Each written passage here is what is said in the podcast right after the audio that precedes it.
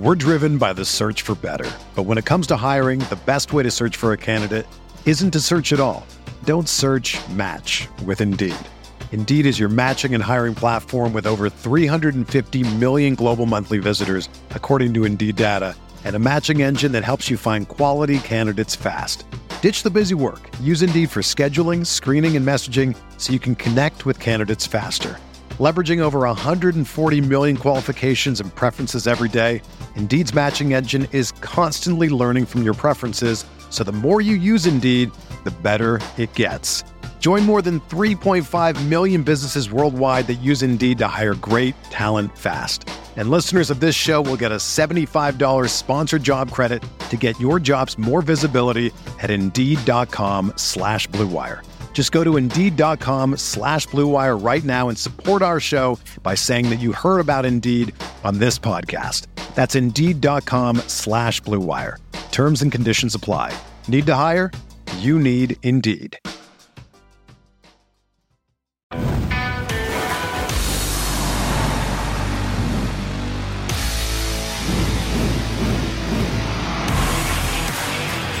What is up, Chiefs Kingdom? Welcome back to One on One, a KC Sports Network podcast. I am your co host, nine year NFL veteran Mike DeVito, here as always with nine year NFL veteran and Kansas City Chiefs Super Bowl champion Jeff Allen.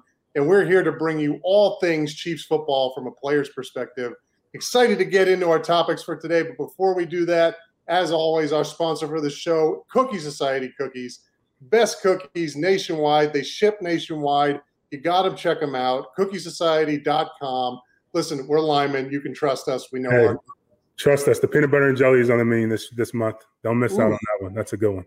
We got to put that peanut butter and jelly. Come on, can't go wrong with that. so check them out. Cookiesociety.com. Big Jeff, how are we doing today, brother? I'm doing great. I'm doing great. We got preseason game number one coming up Saturday. I'm excited to see, you know, not just the veteran guys, but to see what some of these young guys have. Yeah, yeah, this is going to be exciting. And this is a fun time of year when real football gets going. Uh, before we even get into that, though, before we get into the Chiefs talk, let's talk about some fun we had on Twitter the other day. So we, we caused kind of a stir with with the Giants football Twitter. Um, I don't know if anybody have seen these stories, if our listeners have seen these stories, but it looks like three offensive linemen from the Giants just retired, right? I mean, in the past week, linemen retired. Yeah. Uh, and so Geoff Schwartz, Jeff Allen, and I go on there on on Twitter and start talking about the culture in New York and what in the world is making these guys uh, retire. And so, Jeff, just give me your perspective on that situation and lay it out. What did we do to make Giants uh, football so mad? I mean, we just we just gave our opinion. I think retirements are a part of the game. They happen. I retired. You retired. At some point, as a professional athlete, if you're not told you're done, you decide you're done and it's usually because your body gives out. Um, but, but the deal with New York is, and what's strange is the frequency of these retirements and how they're happening back to back to back, um, and especially in the offensive line room. Um, so that kind of gives you like you know red flags. You're saying, okay, what's going on? Um, you hear about maybe one retirement account, maybe two, um, but to have them back to back like that, and then in the same room, you know, you kind of question it, and then knowing just you know how me personally, I've been in organizations where things were the New England way or the Patriot way. Um, just knowing how that operates, that doesn't like, especially older guys. If you've come from a different organization and that's your first taste of that way, it's not going to work. You have to be born into that. There has to be something that's ingrained in you. Um, and ultimately, you know, that's what rubbed some of their fans the wrong way when you said, "Hey, maybe that's not going to work up there." Yeah, well, and that was our point, right? And so hmm. people hopped on us because you know we were saying, look, they're making these guys do sprints, and and you know somebody jumps off sides, and now everybody's running for half a practice. And everybody got on us because they were like, "Oh, oh, it's football. What do you? You don't want to run. You don't want to condition. Yada yada yada." Yeah. And I think that that misses the point. I think the point we were trying to make is not so much the running; it's just what that running tells us about what the culture is like over yeah. there. And you know, Bill Belichick in the in the Patriots way works in New England with Tom Brady as your quarterback. Yep. Um, but it seems like time and time again, when these coaches leave New England, they try to bring that style to different places, and it just falls flat. And we have example after example of that where teams just don't buy into that culture. Guys, like you said, haven't been born and raised in that culture.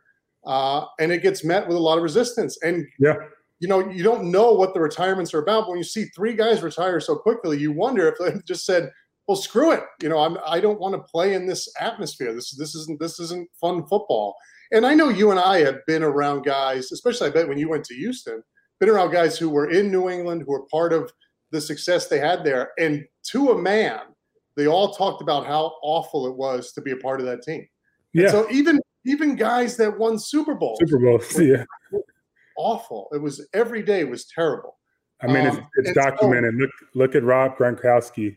Um, his way out, his when he retired, and he talked about why he retired, and it it was ultimately because of mental health. And though he was winning, you know, football games in New England, he wasn't happy. Um, so that should tell you a lot. That's one that may be the best tight end in the game, you know, historically, numbers wise, um, telling you, hey, we won a lot, but it wasn't the best environment for me. No, so imagine losing. I mean, and, and again, yeah, that's right. And and the thing is, that stuff will work if you're winning, right? So if you're yeah. constantly winning Super Bowls, then there's nothing you can object to. Uh, and so when you have Bill Belichick and Tom Brady, all right, you know, you got to sort of you got to sort of deal with it because you know, okay, this is what what needs to happen to win. This is what it takes to win here. This is how he runs it. Uh, but you see, when Tom Brady leaves, New England doesn't have the same amount of success. And then every time these coaches try to mimic that atmosphere in other places, it doesn't work. And so it's just I know Giants Twitter got mad at us like we were being soft or or no, what. And I guess no. I was very clear with my uh, tweets, but uh, the point was really just this just looks toxic from Listen, the outside. I wish the best for every organization in the NFL. It's better when the league is better, um, when everyone's playing football at a high level. But after the exchange with their fans, I don't care about the Giants anymore. I hope they lose every game. well, I mean that's that's the road they're heading on if they're going to lose, uh, you know, all their offensive linemen to retirement and guys are uh, you know getting punished and running all over the place. Um, and so yeah, so we upset Giants Twitter. Hey guys, you know we just we're here to speak the truth, and uh, it just seems like Joe Judge is implementing a culture that has proven time and time again to not be successful. So we're here to talk Chiefs football, but that was just a little side caveat that happened to us um, that was worth bringing up. Now let's get into Kansas City. So yeah. Kansas City let's talk before we talk about the preseason game. Let's talk about the dog days of camp, right? Because as as veteran players, as rookie players, this is you know you start getting into day seven, day eight, right? So the newness of being to camp and seeing the guys for the first couple days is worn off. The newness of the adrenaline of finally putting the pads on and the goal line days and getting out there and having fun, that's worn off. Mm-hmm. And now body hurts, mind is tired, and you're just sort of in zombie mode and you're yeah. trying to get to this first preseason game. Uh, but you know, you got practice after practice every day. It's just Groundhog's Day. And so, what I wanted to ask you, Jeff, if you had any sort of um, tricks or things that you used to do to help you get through this time of camp, and maybe speak to your experiences of sort of the dog days. Man, I, I would say um, like stuff to myself like don't count the days, make the days count. Just stuff, read motivational things um, because it, it, does get to you. Hit a wall. Um, you hear the, the rookie wall. There's a camp wall for every single player, no matter what level you're at. I mean, it's it's it's it's repetitive. Um, you're constantly, you know, competing at a high level, fighting for a job, um, battling, you know, with your brothers. But at the same time, it's high stress, high stakes. Um, so you're just looking forward to one playing some real football against teams teams outside of you know your actual team. You know, you're just practicing against your brother, but practicing against another team in the preseason or, or playing an actual game, you're looking forward to that, and then making the team and getting to the regular season. And, and once you do that, you're relieved of the stress of making the team, and then now you can focus on you know getting better as an individual, and then as the team. Yeah, and and that's a good point too. And we'll talk about this further down the road. But for a lot of guys, um, rookies especially, but then older vets as well. You're you're you know the mental game of trying not to count the other guys on the roster, yeah, and trying not to figure out where you fit in, right? So you have you have your guys that are your obvious starters, but there are years where you don't know if it's going to pan out or shake out where you actually make the team.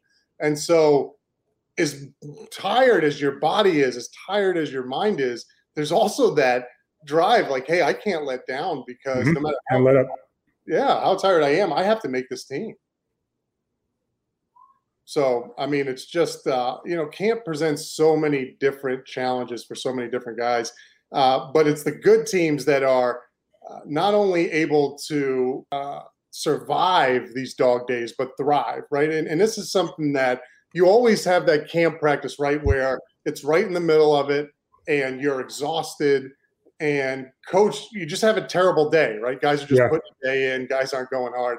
And coach has got to, you know, get after it. And and now, you know, he's yelling at you, he's yelling at everybody. Yeah. It's just hell, you know, it's hell for everybody for the rest of the day. And then you've got to sort of pick it up and get after it again. Yeah, well, um, there's a new format now with the with the only having three preseason games, but traditionally being in Andy Reid's camp, um, despite hitting that camp wall, he did a good job of setting things up with you seeing the light at the end of the tunnel. So after that first preseason game, he started to, you know, taper down as far as the contact in camp. Mm-hmm. Then you start to focus a little bit more, especially going into that third preseason game on the regular season. So you start preparing, you know, for week one you know, week three of the preseason because that fourth preseason game back in the past, you know, starters didn't play. So right. during that time, starters were getting a head start on the regular season. So that kind of gave you a, a glimpse of the regular season and gave you a little bit more energy. Yeah. Yeah. No, that's exactly right. And as a starter, you just had to get, or as a you know a veteran guy who's a starter, a veteran guy who's going to be on the roster, your goal was to get through the second preseason game. Yeah. It's just like you said, after the second preseason game, you're packing up, you're going home. The third preseason game is set up like a regular week, like a regular training, like a regular uh, season week, where yeah. you're only, you know, two days in pads, and fast Friday, and then you're you're game planning, and getting ready for the game. Um, so the goal is to get to that second preseason game. One one thing that always messed me up, Jeff. I don't know if you had a tough time with this. Is you're going through this first stretch of training camp, which is just the hard, the hardest stretch, right? The, the first two weeks up at camp are the worst. But then you get a little bit of reprieve where you go home the day before the game, you're in the hotel, you're eating better food, you're sleeping better, you sleep in the hotel the, the whole next day, you're relaxing because it's usually a night game. Yeah. You play one, you know, as a, as a starter, you're playing one one or two series, and then you wake up the next day and you have the day off and you don't have to go back to camp the, until the next night. But then you have to go back up to St. Joe and do it again for another three or four days. That was always the hardest part for me was to have to get through to the first preseason game, play the game, get a taste of freedom, but then have to drive myself back up there and myself through it for another three, four days. Did you, did you, hate that as well? I did, man. That was a long drive because you're like, man, if it felt so real. I was, I was back. I was back to reality. Then nope, back to St. Joe we go. Um, oh. You know, but but like I said, it's about mental fortitude. It's about you know telling yourself constantly. Um, it's for the greater good, and then also you know, motivating yourself to knowing that if I do these things, if I go through this process, I'm going to see the results that I want. Um, right. And the older you get, the more you understand that. But as a young guy, it was, I tell you, it was rough for me. I'm, I, I really struggled with camp. It was, it was really a chapter in my life where I questioned, I questioned, I, I questioned St. Joe. I was like, man, do I really want to do this? um, but man, it, it's it's all worth it. I remember my rookie year with the Jets. This was in 2007. So we were practicing twice a day, full pads every day. Jeff, on a given day, I would do nine on seven four times. So during the regular practice, then as a rookie, my rookie year after practice, we would do another nine on seven with the rookies. Then the second practice, do nine on seven during the regular practice. And then again, after that practice, we do nine on seven with the rookies. So every day, four nine on seven periods. And then all the other stuff. I mean, I just remember, and this was in, you know, so Eric Mangini was the coach. So this was, again, a very much a, Belichick style training camp and, and at the time I was making two hundred seventy five thousand dollars. You know, as a rookie, that was the minimum salary. And I remember thinking, I could I could go work at Starbucks this hard and make more money than this. Like, hey, why am I doing this? Like, I'm listen, killing myself. If I go put this more this much work in at Wendy's, I will make two hundred seventy five thousand dollars. Every single professional football player has early in their career has had that thought: Is this for me? Um, whether it's been in college or in the NFL, it's become a point where you're like, man, this is tough. Is this really for me? Um, but that's just a part of the process. And that's when you talk to the other guys, you talk to your brothers, and you say, hey, man, I've been there. I've been there. I've hit that wall. It's normal. And that makes you feel better that you're not alone in it and that you're not having irrational thoughts. That's right. And that's the key, right? And that's the point of the whole deal. And you know what? You know what else was that before I even get into that? One other thing that used to kill me was after that first preseason game, you go on Twitter and you see like the eight to ten teams where the where the head coach will let them go home after the first preseason. Like there's always a few oh, teams. Oh, they're having fun. They're they're they're they're bowling. They're at the movies. They're doing slip and slide during practice. I'm like, I got I got to go back out for this a day. it's terrible. The worst, man. I'd call my buddies on other teams. They'd be like, "Oh, we've been done for we've a week. Done. You guys are still up there." Like, oh man. So yeah, I used to see that with Pete Carroll. I used to always be jealous of the Seahawks players. Yeah, they look like they always had fun. Shout out yeah. to the Seahawks, but uh, I feel like the Ravens are like that too. I feel like Harbaugh is always letting those guys out of there early. Yeah, then, then don't train camp early. Um, but yeah, no, but but going back to what you said, the whole point of it is, and I think you you hit the nail on the head. Being able to lean on your brothers as you're going through it to to hold each other up and say, okay, we we can't quit. We got to get through. Yeah. It. You know, encourage each other and let's fight through this together. And I, that that is, I think that is the, um, I wouldn't say silver lining, silver lining in it, but we're all going through this together. Right. I'm hurting, you're hurting. It's not any harder for me as it as it is for you. Um, and understanding that that everybody has to do it. Mm. That makes it easier mentally. That's it. That's it, brother.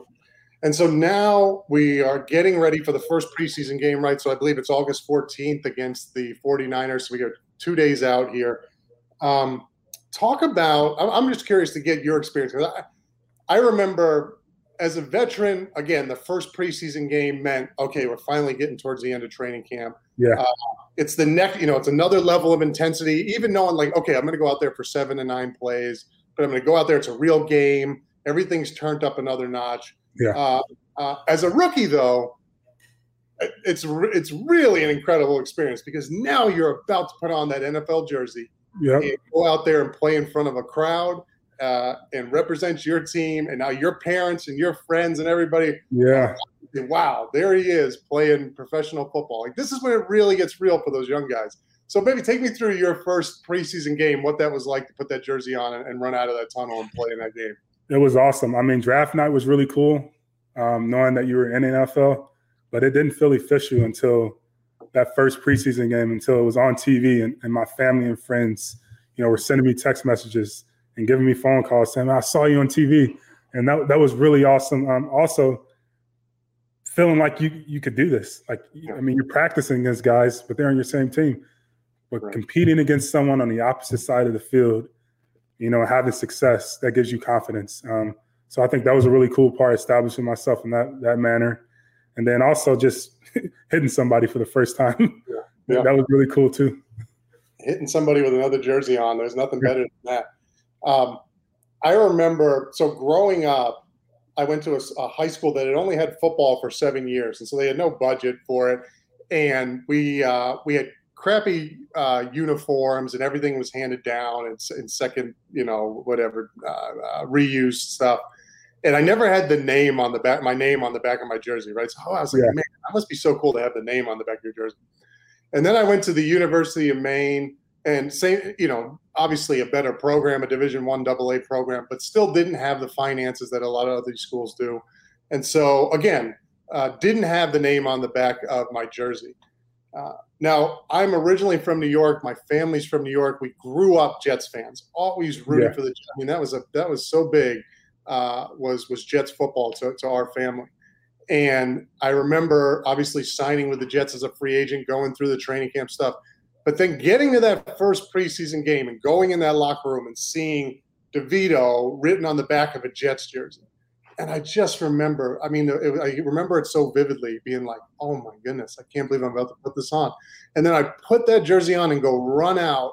And I must have had 100 people there, right? All my family and friends were in New York. Uh, all my family and friends had come to see the game and to go out and play with my name finally on the back of a Jets jersey and go and play in front of my family. I was like, if my career would have ended there, that experience alone uh, would have been worth it. I mean, it was just an amazing experience. And so a lot of these young guys are going to get an opportunity to run out of that field with that jersey on. And so, and, you know, some of these guys, you know, some of these guys aren't going to make the team, and yeah. some of them won't make any team. And so this will be this will be it. Uh, but this alone is huge, and I think yeah. those guys will get to say, "Wow, what a fun experience!" That's awesome, man. What a beautiful story. That was way better than my story. I'm almost teared up. Think I'm tearing up over here. no, but that that that is that's what it's all about. That's what it's all about. It's it's about you know that moment and soaking it all in and understanding that a consensus around a league is it's our dream to make it to the NFL. Yeah. But what, what's the, the coolest part about it is seeing everyone that that was with you along the way, seeing you reach your dream and understanding that it's it's bigger than just you. You're inspiring so many people and and just to see them see you that person seeing you on your journey and making it to the, the pinnacle of success, um, that brings joy to so many, um, not just yourself. And that, that's a that's a, a great a great thing. Oh, and, and, you know what was great too, and that, no, that's exactly right. And it was great to be able to show up and show out for those all those people that did so much to help you get there. Yeah, all, my parents, my cousins, my friends, everybody that poured in encouragement, time, effort, finances to get to that point and to finally be able to go out and do something like that and for them to get to be a part of it. There's just nothing there's nothing better. So excited for those guys to, to watch them go out. Excited to see our Chiefs football for the first time this year uh, and, and, our first step getting back to that Super Bowl. But we'll end it there. Big Jeff, thank you for your time again today, brother. It was great talking to you. And Chiefs Kingdom, we will see you again next week to talk about the first preseason game and to get ready for preseason game number two. So go Chiefs. Go Chiefs.